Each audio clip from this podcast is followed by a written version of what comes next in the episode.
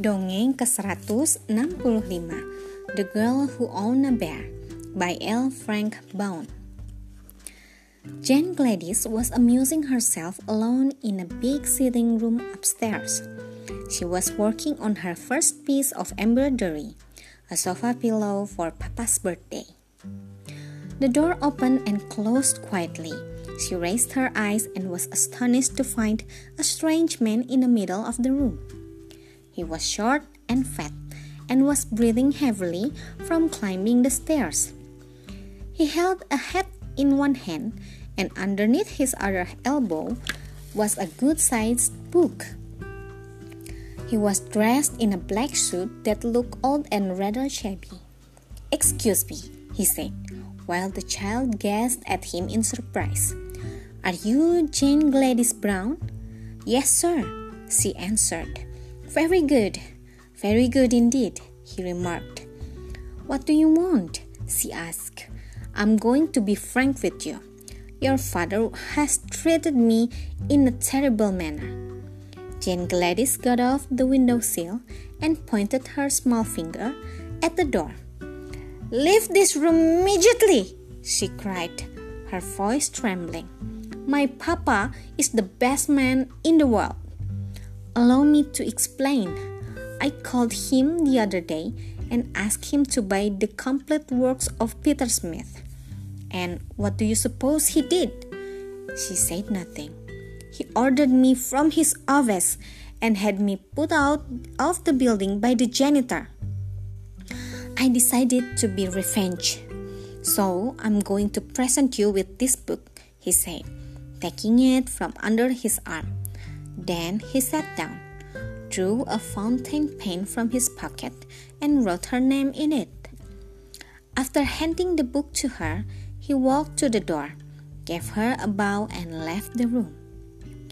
The child sat down in the window and glanced at the book.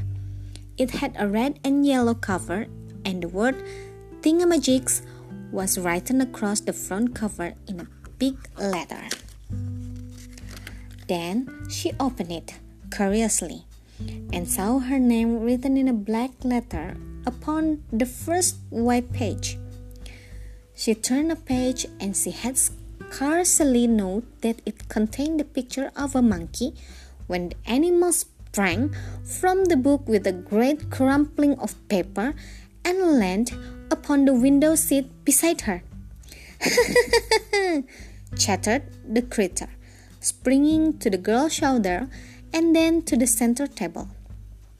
This is great fun! Now I can be a real monkey instead of picture of one. Real monkeys can't talk, said Jane Gladys. How do you know? Have you ever been one yourself? inquired the animal, laughing loudly. The girl was quite bewildered by this time. She thoughtlessly turned another page, and before she had time to look twice, there sprang over her shoulder a spotted leopard, which landed upon the back of a big leather armchair and turned to face her with a fierce movement. The monkey climbed to the top of the chandelier and chattered with fright. The leopard crouched upon the back of the chair lashed his tail from side to side and glared at them. Which of us are you going to attack first? asked the monkey. I can't attack any of you, snarled the leopard. The artist made my mouth shut, so I haven't any teeth, and he forgot to make my claws.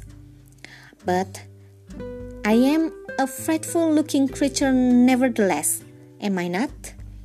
I suppose you're frightful looking enough. But if you have no teeth nor claws, we don't mind your looks at all, said the monkey. This annoyed the leopard so much that he growled horribly, but the monkey just laughed. Just then, the book slipped from the girl's lap, and as she made a movement to catch it, one of the pages near the back opened wide. She caught a glimpse of a fierce grizzly bear looking at her from the page and quickly threw the book to the ground. It fell with a crash in the middle of the room.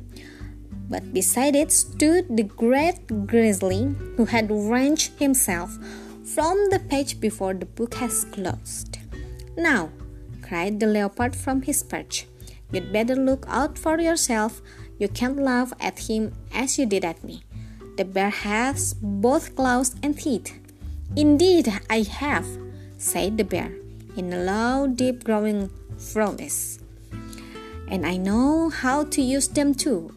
If you read it, if you read in that book, you'll find that I eat little girls' shoes, dress, ribbons, and all.